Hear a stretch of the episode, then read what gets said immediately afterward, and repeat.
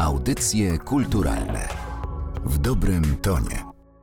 Przy mikrofonie Natalia Ryba. Witam Państwa w kolejnym odcinku Audycji Kulturalnych. Od 7 grudnia przed galerią Kordegarda Narodowego Centrum Kultury jest dostępna najnowsza wystawa plenerowa Nekropolia na Bajkowej Górze. Więcej o tej wystawie opowie nam nasz dzisiejszy gość, kurator wystawy dr Bartłomiej Gutowski. Dzień dobry. Dzień dobry Państwu. Z jakiej potrzeby ta wystawa powstała? Potrzeby serca bym chciał powiedzieć. To na pewno. Z potrzeby zapoznania, dokumentowania, przedstawienia, opowiedzenia o cmentarzu, który nie jest tak całkiem oczywisty w historii polskiego dziedzictwa, bo myślimy oczywiście o cmentarzu łyczakowskim, cmentarzu na Rossie, ewentualnie jakichś innych cmentarzach. Kijów gdzieś tam nam troszeczkę w, tym, w tej historii znika, a ta społeczność polska tam była. Jak była, to miała cmentarz. Jak miała cmentarz, to ten cmentarz się na szczęście, przynajmniej w dużej części, zachował jest y, świadectwem tej obecności dawnej, ale też i współczesnej, bo cmentarzem opiekują się dawne rodziny, ale też przede wszystkim mieszkańki, mieszkańcy Kijowa, dla których on jest ważnym miejscem. Polki, Polacy, którzy tam mieszkają i też z jakiegoś szacunku dla ich pracy, dla trwania tych śladów ta wystawa jest. Myślę też, że na pewno ona ma takie walory y, pamięciowe, żebyśmy pamiętali, że takie miejsca istnieją, że nasza historia jest wszechobecna i wszechkulturowa. Na pewno nasza historia nie jest zawarta tylko w Polsce, ale tu też pokazywanie tej historii, tak? No bo tą wystawę jednak pokazujemy przede wszystkim tutaj. Mam nadzieję, że ona trafi do Kijowa, tam oczywiście też będzie troszeczkę inaczej mhm. y, funkcjonowała, ale tutaj no właśnie takiego przypomnienia pewnego miejsca, pokazania jego istnienia właściwie, bo no, Kijów nie jest taką y, pierwszym miejscem, gdzie gdzie wyjeżdżamy. Ci, którzy tam wyjeżdżają, też nie zawsze trafią na, y, y, trafią na cmentarz. I tak, nie, nie, nie, nie wiem, czy nieładnie, tak, ale takim językiem troszeczkę innym powiem, promocji tego cmentarza w naszej, w naszej świadomości. No właśnie, i ta nazwa Bajkowa Góra, ona tak trochę przewrotnie brzmi, bo może sugerować zupełnie coś innego, więc chciałabym, żeby pan opowiedział, skąd y, się ten cmentarz znalazł, jaka jest jego historia. W tym konkretnym miejscu rzeczywiście nazwa sugeruje coś takiego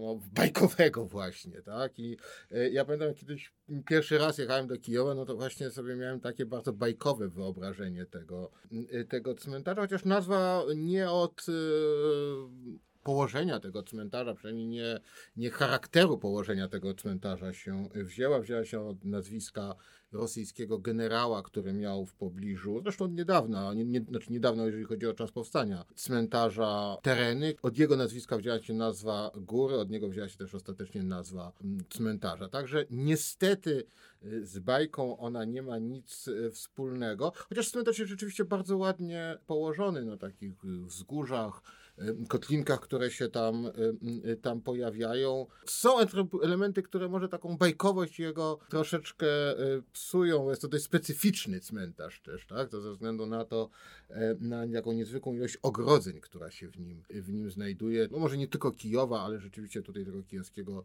e, cmentarza na pewno stanowi jakąś jego, e, jakąś jego specyfikę, więc czasem poruszanie się w nim wcale bajką, po nim wcale bajką nie jest, ale rzeczywiście zwłaszcza stara jego część jest bardzo ładnie położona i myślę, że coś tam w tej, z tej nazwy w niej też można odnaleźć. Wspomniał Pan, że mieszkańcy opiekują się cmentarzem, tam, którzy, którzy tam żyją. Czy w takim razie te nagrobki są e, w takim stanie zadowalającym, czy jednak też e, Państwa działania i poloniki będą wpływać na to, żeby jakoś odnowić te nagrobki na przykład? Zawsze, nie, nie znam chyba cmentarza, starego cmentarza, na którym by nie można było troszeczkę y, podziałać i troszeczkę go y, mhm. odnowić, więc oczywiście cmentarz y, Bajkowa w Kijowie też jest cmentarzem, na którym można prowadzić pracę i mam nadzieję, że takie prace będą się, profesjonalne prace konserwatorskie będą się toczyły, bo rzeczywiście zwróciliśmy naszymi badaniami, naszymi pracami uwagę na kilka obiektów, takich jak na, na przykład kaplica Gerarda Bajkowskiego. Nie mylić z tym generałem i nie ma on nic, przynajmniej nic nie wiem, żeby mi udało się znaleźć powiązań z rodziną y, rosyjskiego generała. Być może one w jakichś tam koligacjach koligacjach są, ale tu jakby jest bardziej jednak taka pewna przypadkowość. Natomiast rzeczywiście piękna, secesyjna, potwornie zniszczona kaplica. Tych kaplic tam było kilkadziesiąt. Czołowi kijoscy architekci je projektowali z, łącznie z Chorodeckim, autorem domu z chimerami, no, takiej wizytówki Kijowa, na której zresztą chimer tak za bardzo to,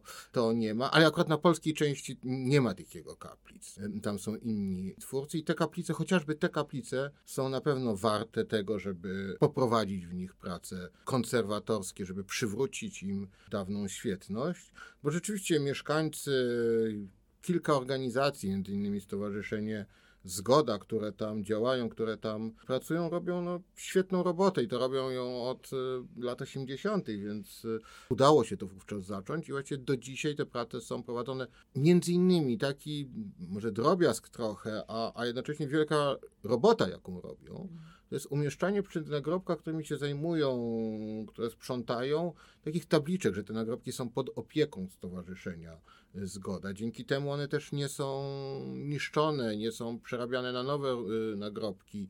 Jest y, jakaś szansa na ich trwanie. No ale też wiadomo, no to są osoby, które nie są konserwatorami, które nie prowadzą takich prac y, w sposób profesjonalny i pozwala to właśnie na porządkowanie, na pewne zachowywanie stanu cmentarza ale nie na odtwarzanie tego, czy, czy właśnie prace konserwatorskie, które mogą przywrócić blask niektórym obiektom.